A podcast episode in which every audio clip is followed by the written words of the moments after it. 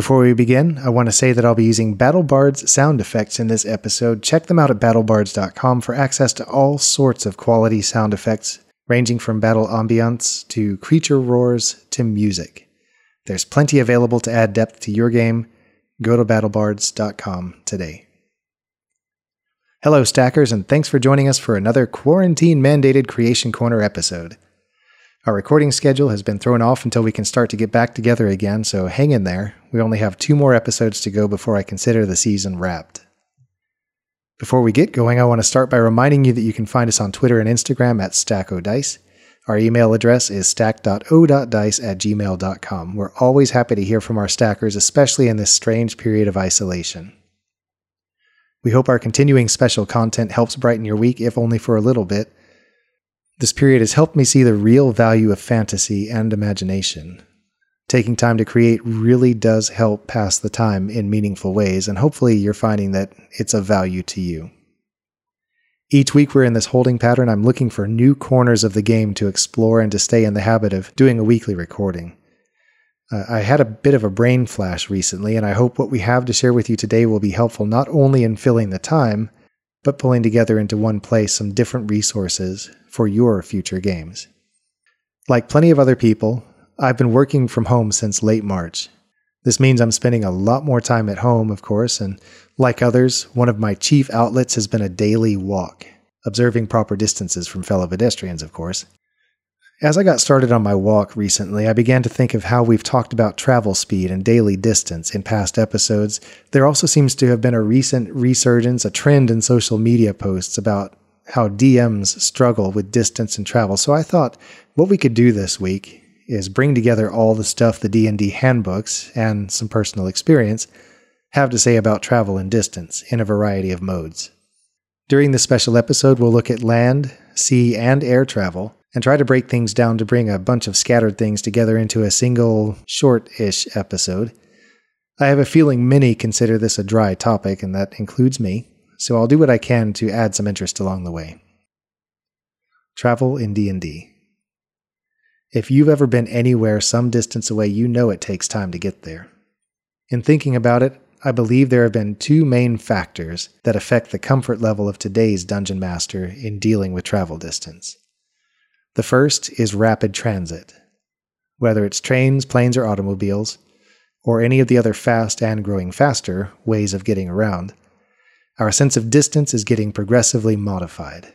When you give someone directions to get somewhere, do you usually think of it in terms of distance or of time? Around here, and that means the greater Washington, D.C. area, we're definitely focused on the time aspect. Everything is measured in time. It's about 20 minutes away. It's only 30 minutes away. Oh, that'll take an hour to get there. We've become used to hopping in a car, wading through traffic, and somehow emerging on the other side in one piece and the concept of the actual distance traveled is fading into the background. True, the DC area traffic doesn't do much to make transit very rapid, but it's faster than walking. Hmm, sometimes. Recent technological advances have made it even easier to think of travel in terms of time. Many of you may be aware already of Elon Musk's Boring Company, and his project had a banner day a couple months ago when one of its giant drills broke through to connect its first tunnel under Las Vegas. For those who aren't aware, the Boring Company's purpose is to take traffic underground, moving cars quickly through one way tunnels to get them from one place to another. A promotional video on the company website shows a comparison between two cars, one taking surface streets and one taking the tunnel to the same destination. As the surface guy sits at traffic lights and gets to know the taillights of the cars in front of him at an average speed of 44 miles per hour, tunnel guy drops below ground, zips along an empty, well lit tunnel at a cool 127 miles per hour, and arrives at the destination a good three minutes ahead of schedule. Presumably, all those back and forth trips could add up as savings in both time and money. What's notable is that unless you're watching your odometer, the underground travel is absolutely devoid of external markers. Nothing to indicate how far you're going. You don't see trees flashing by, notice the cars you're passing, or see familiar landmarks. The same goes for the Hyperloop concept. Hyperloop 1 is another transportation venture and revolves instead around windowless trains in windowless vacuum tubes. Super speedy? You bet. but the necessities of fast travel seem to strip away the concept of just how far you're going. Other modes of transportation do it too. Sure, airlines have little apps that show your flight path and list the distance you've traveled, but come on. More of us are focused more on how fast we're going and whether we'll get there on time than on how far we're going. I think rapid transit has affected our perception of distance. Distractions are the other factor I have in mind. Phones, tablets, and other digital devices are great for getting things done, but using them has the sometimes startling side effect of our destination creeping up on us unawares. When I used to take the train to and from work a few years ago, a phone was a welcome companion on the ride. Books, music, keeping up with work email, they're great for that. But when the attention is locked on that small digital screen, the passing world becomes a blur. Now, don't get me wrong, I'm not condemning these things. I like being able to get places quickly. It's important to be able to keep up with things on our devices. I'm merely trying to build a case about why getting distance right could be a challenge for dungeon masters these days. Now, there are ways to rectify this shortcoming, and I think it starts with choosing to be more observant. Taking time to get out and walk and experience tiredness, paying attention to car speeds, looking out the windows at the things going by. Dungeon masters are asked to add detail to an imaginary world, and an eye for detail begins with building observational skills. Try it out, and if you find it's helping, please do tell us about it. With all this said, travel is an integral part of most D&D games. Because cities and villages aren't necessarily built right on top of each other, it's necessary to hit the road, or ocean, or wind current to get from one place to another from time to time. Sure, some dungeons lie below the city's cobbled streets, but many more are in the wild reaches of the countryside, or half a world away. Dungeon masters often use these remote locations as a chance to toss in some unexpected adventures or introduce characters to exciting world events and flavor. Just like in this world, there's good to getting out into the worlds of our imaginations. Unfortunately, this sort of moving around needs to have some sort of control put on it. I was in a game once where the DM told us, yeah, you leave in the morning and walk 40 miles before you break for lunch. I did what I could to hide a sly smile and let him shoot us well on our way. Let me just say, I wouldn't want to get in the way of someone moving that quickly. Thankfully, both the Player's Handbook and Dungeon Master's Guide offer guidance on these sorts of topics. However, the guidance is a little bit scattered between the two books, so I'm going to attempt to pull it all together into a single, handy reference here.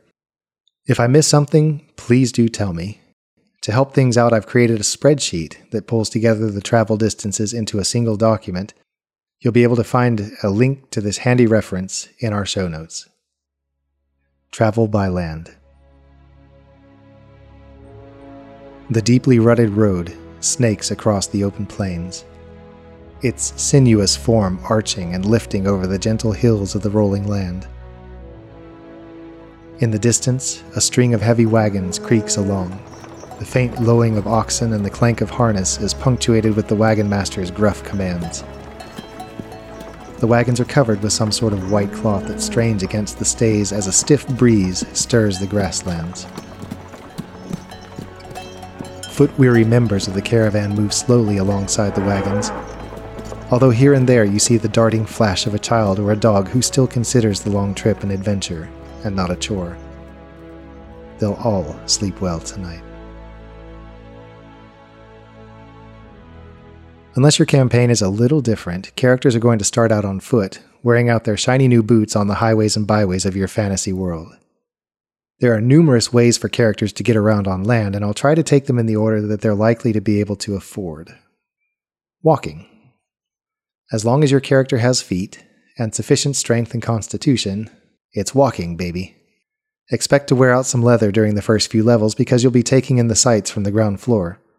It's not all bad, however. Aside from the time involved, there's no extra cost to worry about, and when it's time to go, you don't have to worry about lengthy preparations. The amount of ground you can cover will suffer, but consider it a character building opportunity. Page 181 of the Player's Handbook covers movement on foot. Here's what it has to say Travel pace while traveling, a group of adventurers can move at a normal, fast, or slow pace as shown on the travel pace table. The table states how far the party can move in a period of time and whether the pace has any effect. A fast pace makes characters less perceptive, while a slow pace makes it possible to sneak around and to search an area more carefully. See the Activity While Traveling section later in this chapter for more information. Forced March. The travel pace table assumes that characters travel for 8 hours in a day. They can push on beyond that limit at the risk of exhaustion. For each additional hour of travel beyond 8 hours, the characters cover the distance shown in the hour column for their pace, and each character must make a constitution saving throw at the end of the hour. The DC is 10 plus 1 for each hour past 8 hours. On a failed saving throw, a character suffers one level of exhaustion. Difficult terrain. The travel speeds given in the travel pace table assume relatively simple terrain roads, open plains, or clear dungeon corridors. But adventurers often face dense forests, deep swamps, rubble filled ruins, steep mountains, and ice covered ground, all considered difficult terrain. You move at half speed in difficult terrain. Moving one foot in difficult terrain costs two feet of speed, so you can cover only half the normal distance in a minute, an hour, or a day. And then the travel pace table that was referenced earlier, it says distance traveled per, and then it's broken out to minute, hour, and day. For a fast pace, you can expect to cover 400 feet per minute. That equates to about 4 miles an hour or 30 miles a day. Now, the effect of moving at a fast pace, moving at about a 15 minute mile, there's a minus 5 penalty to passive wisdom perception scores, which means if you're traveling, you're going to find it more difficult to detect things going on around you. Normal pace, that drops to about 300 feet per minute, 3 miles per hour, 24 miles per day, and there is no negative or positive effect to doing that. And then moving at a slow pace drops you to 200 feet per minute, 2 miles per hour, or 18 miles a day, with the added benefit that you can use stealth while you're moving at this speed, so it becomes easier for you to move without being noticed.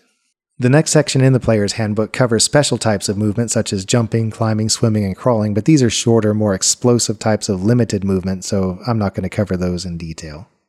As I said at the beginning, over the last few weeks I've been doing a lot of walking, and I thought I'd share my personal experience with you to hold up against what the player's handbook lays out.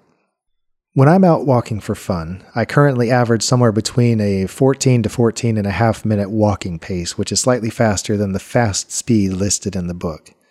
Now, there are a couple things to take into account with this figure. First, I'm going for a walk in what I consider mostly flat, or perhaps slightly rolling, hilly land, and it's all on paved surfaces. That's going to affect my speed. Things would be considerably different if I decided to do my route in the woods or up some real hills. Thankfully, weather has also been cooperative, so I'm also not dealing with rain or extreme heat at this time of year, both of which could negatively impact my speed. The other major thing is that I'm not really carrying anything. Light clothing and comfy shoes allow me to keep some pep in my step. As a test, a couple Fridays ago, I pulled out a stuffed duffel bag from my army days. I weighed it before I set out for a one mile trial, adding a little pink three pound hand weight to bring the weight up to just over 40 pounds. I picked this particular weight because it's the standard for the qualification road march at the Air Assault School at Fort Campbell, Candidates in the air assault school are supposed to do a 12 mile road march with a 40 pound load in three hours. As a personal note, I actually cheated a bit. I got my air assault qualification while deployed to Iraq, so we didn't have to do the road march, although we did plenty of 12 milers in my time, and always with a 40 pound packing list. I wanted to do my quick one mile test again just to see what it did.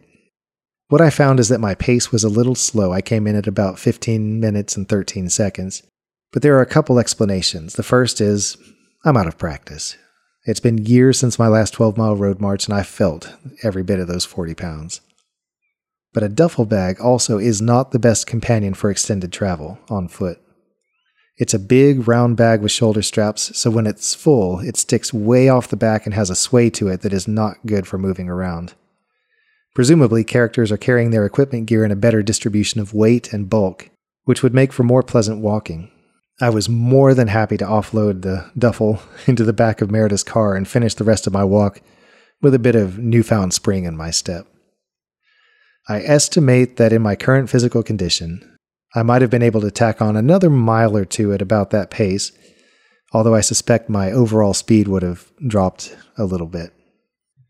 A side note If you've listened to the inventories episodes from the past two weeks, you'll know I took the time to total up the weight of Peter's and Tira's inventories since I had their sheets handy. If my calculations are correct, Tira is carrying 96 pounds of gear, which includes 14 pounds of great axes. Peter has a whopping 155 pounds with his adamantine scale mail taking up 45 pounds of that. Without calculating his, I suspect Womberbash's is probably a little less than Tira's weight. Those are decent numbers, but within the realm of possibility for our fantasy characters. Thankfully, again, the player's handbook comes to the rescue here with carrying capacity. On page 176, we can read the mechanics of how this works. Under the strength section, under lifting and carrying, it says your strength score determines the amount of weight you can bear. The following terms define what you can lift or carry. Carrying capacity. Your carrying capacity is your strength score multiplied by 15.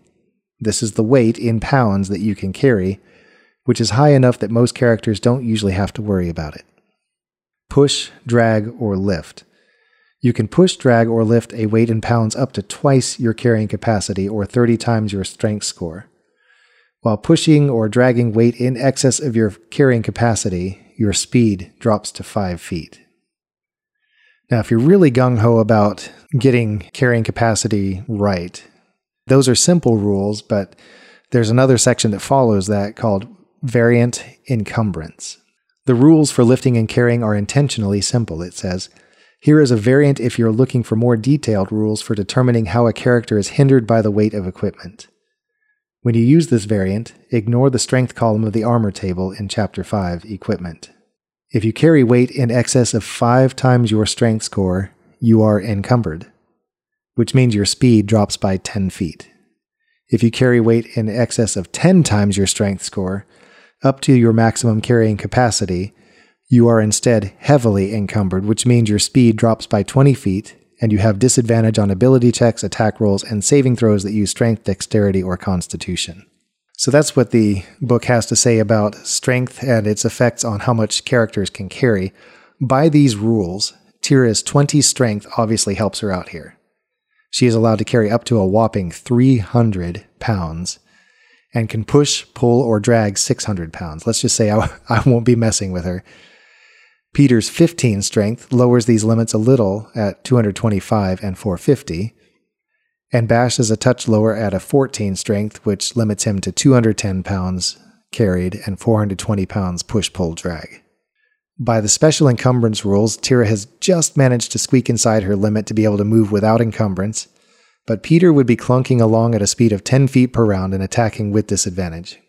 Personally, for the sake of our game, I have not chosen to sweat these kinds of details since I don't want to turn our podcast into an inventory management clinic but for the right players, this sort of detail could be interesting and fun to manage. More power to them. One other note the 40 pound walk that I talked about was a bit slower than usual after that first mile. The extra weight definitely slowed the rest of my unencumbered walk. I also noticed that as I was moving at this speed, that I think the player's handbook has its table right at the fast speed. Moving at a 15 minute mile, I was more focused on getting up a hill or keeping up speed so I was not as focused on my surroundings. All in all, way to go, Wizards of the Coast. I think you nailed it. Mounts. I see mounts as the next step up in travel. They can be affordable and really increase mobility while keeping the characters fresh and ready to take on whatever comes at them. Given the right type of horse and an appropriate level of activity beforehand, characters may even be able to ride into battle. Here's what the player's handbook has to say about mounts under the Mounts and Vehicles section. For short spans of time, up to an hour, many animals move much faster than humanoids. A mounted character can ride at a gallop for about an hour, covering twice the usual distance for a fast pace. If fresh mounts are available every 8 to 10 miles, characters can cover larger distances at this pace, but this is very rare except in densely populated areas.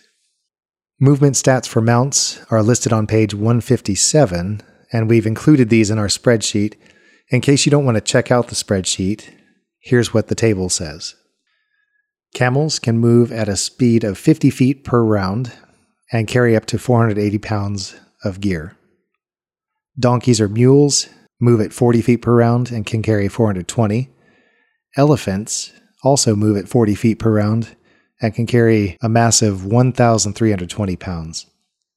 Draft horses, which are kind of a, an in between between light riding horses and heavy, heavy war horses, uh, those move at 40 feet and can carry 540 pounds. Riding horses, a speedy 60 feet and carry 480 pounds. A mastiff, a large dog, could be used as a mount and move 40 feet per round and carry 195 pounds. Ponies can move at 40 feet per round and carry 225 pounds. And the reliable old warhorse, 60 feet per round and 540 pounds.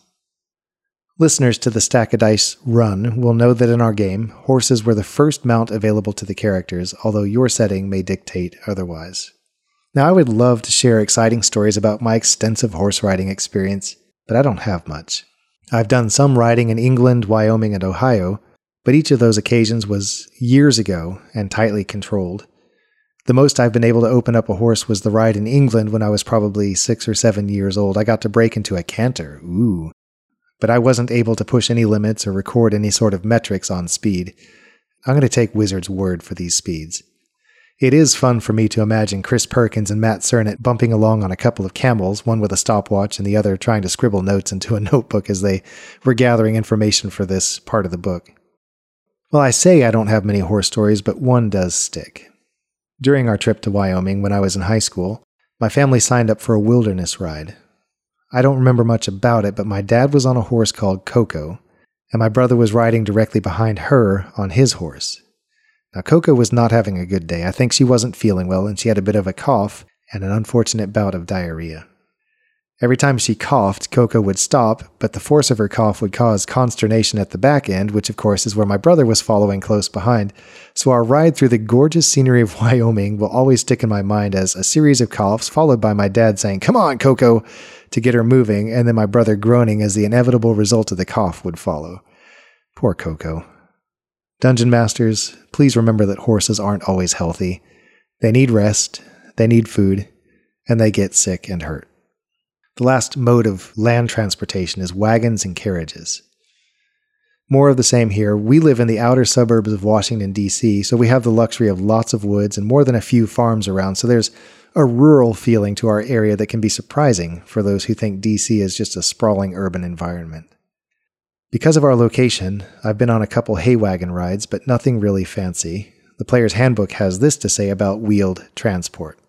Characters in wagons, carriages, or other land vehicles choose a pace as normal. Characters in a waterborne vessel are limited to the speed of the vessel, and they don't suffer penalties for a fast pace or gain benefits from a slow pace. Depending on the vessel and the size of the crew, ships might be able to travel for up to 24 hours per day. Certain special mounts, such as a Pegasus or Griffin, or special vehicles such as a Carpet of Flying, allow you to travel more swiftly. The Dungeon Master's Guide contains more information on special methods of travel. So, the ships and the flying stuff are more pertinent to the other sections of this episode, but for the main part, I wanted to focus on the land vehicles here. And I wasn't too clear on the wording of the paragraph characters in wagons, carriages, or other land vehicles choose a pace as normal. Uh, what I take it to mean is that you can choose one of the paces, fast, normal, or slow, and that becomes your pace. And then you apply the penalties or benefits of doing that pace. If you have a better understanding of this passage, please share your thoughts with us, and we'll include it as a special note in a future episode. And transport prices are listed on page 157 of the player's handbook. That gives you prices on wagons and carriages and other methods of land transportation. Travel by water. Dark clouds stalk the horizon behind you, and from your vantage point on the ship's upper deck, it's possible to make out the gray, streaky wall of rain that is inching toward you. The only saving grace is that the gathering storm is generating rising winds that cause the ship's sails above you to snap open. The tall masts bow slightly forward creaking and groaning under the weight of the sails and rigging. Sailors move smoothly about the decks in a fluid dance that allows them to complete their many tasks without interfering with the rest of the crew. Ropes are made fast, gear below decks is tied firmly to the bulkheads, and the captain sighs as he lowers his glass in a flash and twinkle of brass and glass. Travel by water is another way to get around and can vastly improve travel speeds in getting from place to place. Depending on the makeup of your imaginary world, ships may even be necessary. Starting characters are more likely to buy passage on a ship, but at higher levels they may be able to afford a ship of their own. The Player's Handbook includes a simple table that gives basic ship information on page 157. Under the Waterborne Vehicles section, we find that a galley is worth 30,000 gold piece, that's how much it would cost to buy one, and the speed averages at 4 miles per hour. Keel boats, 3,000 gold pieces, and averaging a speed of 1 mile per hour. Longships, 10,000 gold pieces at 3 miles per hour. Rowboats, 50 gold and a mile and a half per hour. Sailing ships, 10,000 gold pieces, 2 miles per hour. And a warship, 25,000 gold pieces and 2.5 miles per hour. The Dungeon Master's Guide includes the same information on page 119, but add specific information about crew and passenger capacity, cargo limits, and battle related information. And here's what it has to say about various aspects of life on the water. Weather at sea. Use the weather table earlier in this chapter when checking for weather at sea. If weather conditions indicate both a strong wind and heavy rain, they combine to create a storm with high waves. A crew caught in a storm loses sight of all landmarks unless there's a lighthouse or other bright feature and ability checks made to navigate during the storm have disadvantage. In a dead calm, no wind, ships can't move under sail and must be rowed. A ship sailing against a strong wind moves at half speed. Visibility. A relatively calm sea offers great visibility. From a crow's nest, a lookout can spot another ship or a coastline up to 10 miles away, assuming clear skies. Overcast skies reduce that distance by half, Rain and fog reduce visibility just as they do on land. And then there's a longer section on owning a ship, and that gets into numbers about crew, number of passengers, how much cargo they can hold, how much damage they can take, and what it takes to repair damage to the ship. Uh, I won't get into those because it doesn't quite deal with travel, but it is pertinent to the method of transportation. Again, I don't have much to add to this section. My experience with sailing is woefully thin. I've been out on a couple little boats. In high school, I went on a river outing with a friend who had a little Sundog sailboat. One Fourth of July, we got to watch the fireworks over New York City on a neighbor's 30 foot boat. And Meredith and I once took a cruise on a huge cruise ship, which was pretty neat. Then there was a terrifying speedboat run on a Louisiana lake one sunny afternoon, and eight year old me was terrified the entire time because I thought the stumps sticking out of the water were going to rip out the bottom of our boat and send us all down. With the exception of the last one, each of these outings has been fun, but hardly representative of life aboard a wooden sailing ship. So again, I'm going to have to take Wizards at its word for the speeds listed. But what I thought I'd do is take a little time to explain the differences between the different types of ships they've listed. One quick note for those not too familiar with nautical terminology Draft refers to how low a boat sits in the water, how much its keel reaches down into the water. Vessels with deep draft have hulls that extend low into the water, which limits where they can go. Those with shallower draft may not have the speed or stability of deeper ones, but can go where deeper ones can't.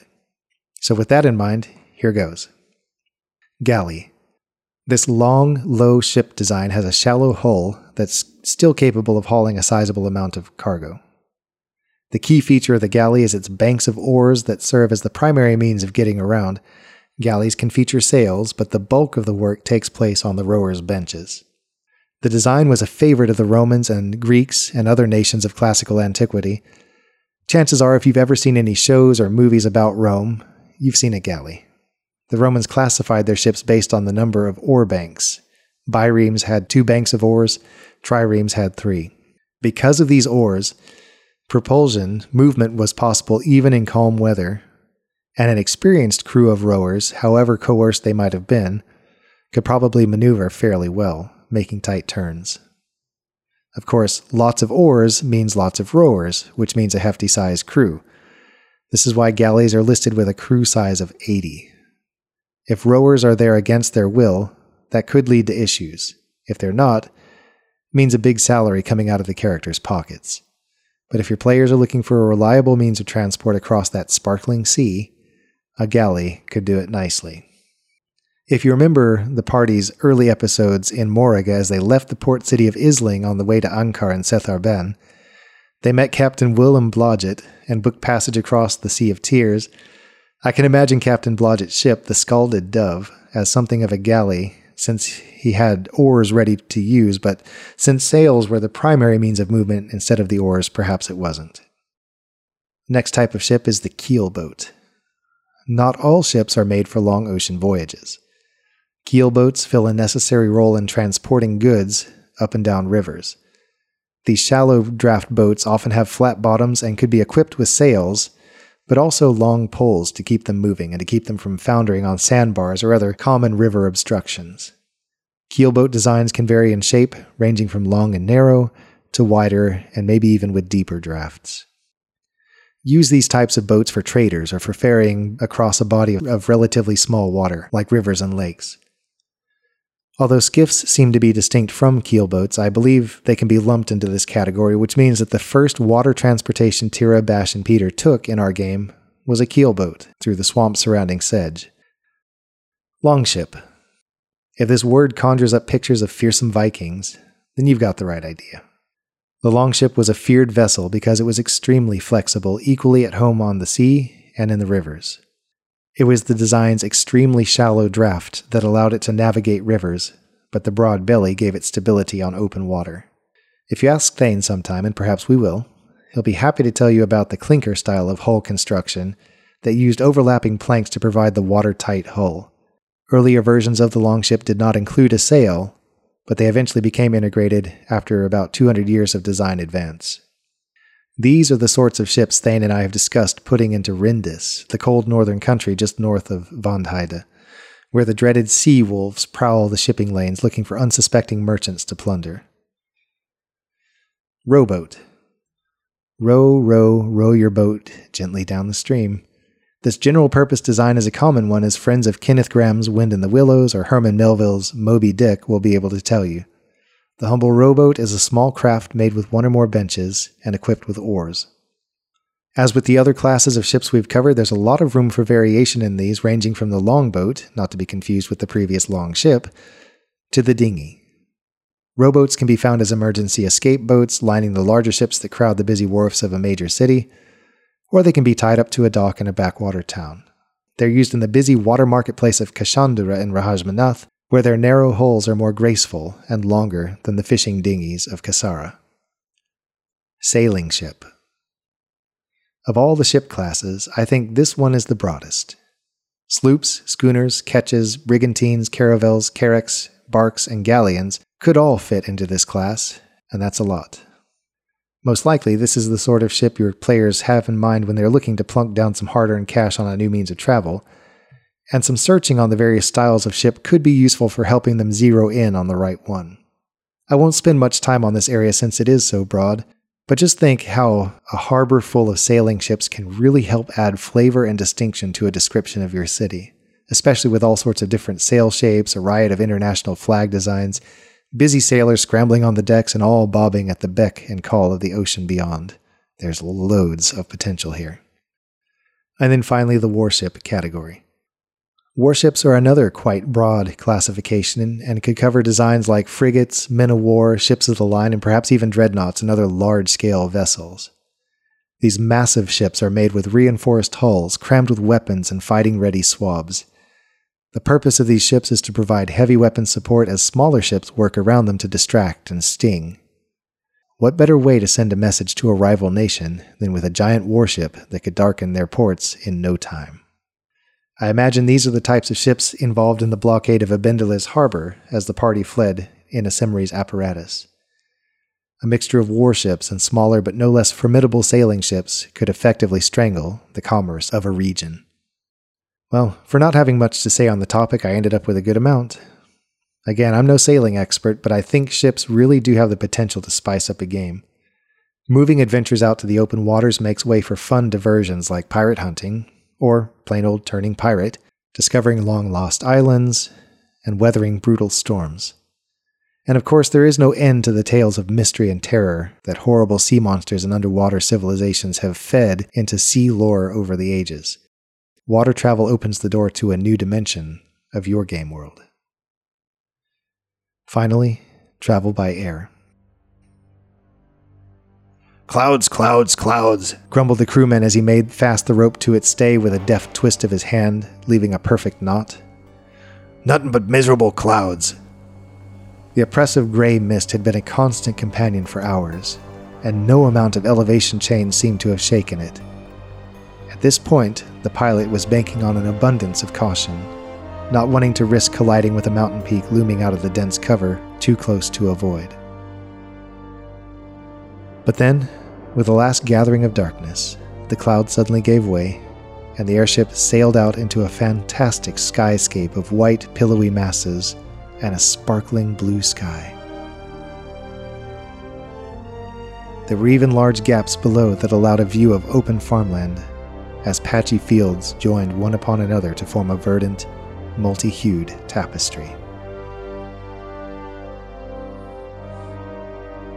At some point, it seems many players will want to take to the skies. It is, after all, a fantasy game, and what's more fantastic than flying? Thankfully, there's plenty of precedents for this in mythology and later stories. The Greeks had Bellerophon and later Perseus and his faithful Pegasus.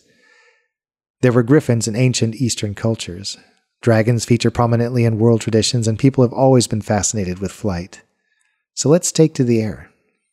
Air travel offers lots of potential benefits. It's faster, for one thing, and the Dungeon Master's Guide shares just how fast on pages 119 and 120 under a section called The Sky, flying characters can move from one place to another in a relatively straight line, ignoring terrain and monsters that can't fly or that lack ranged attacks.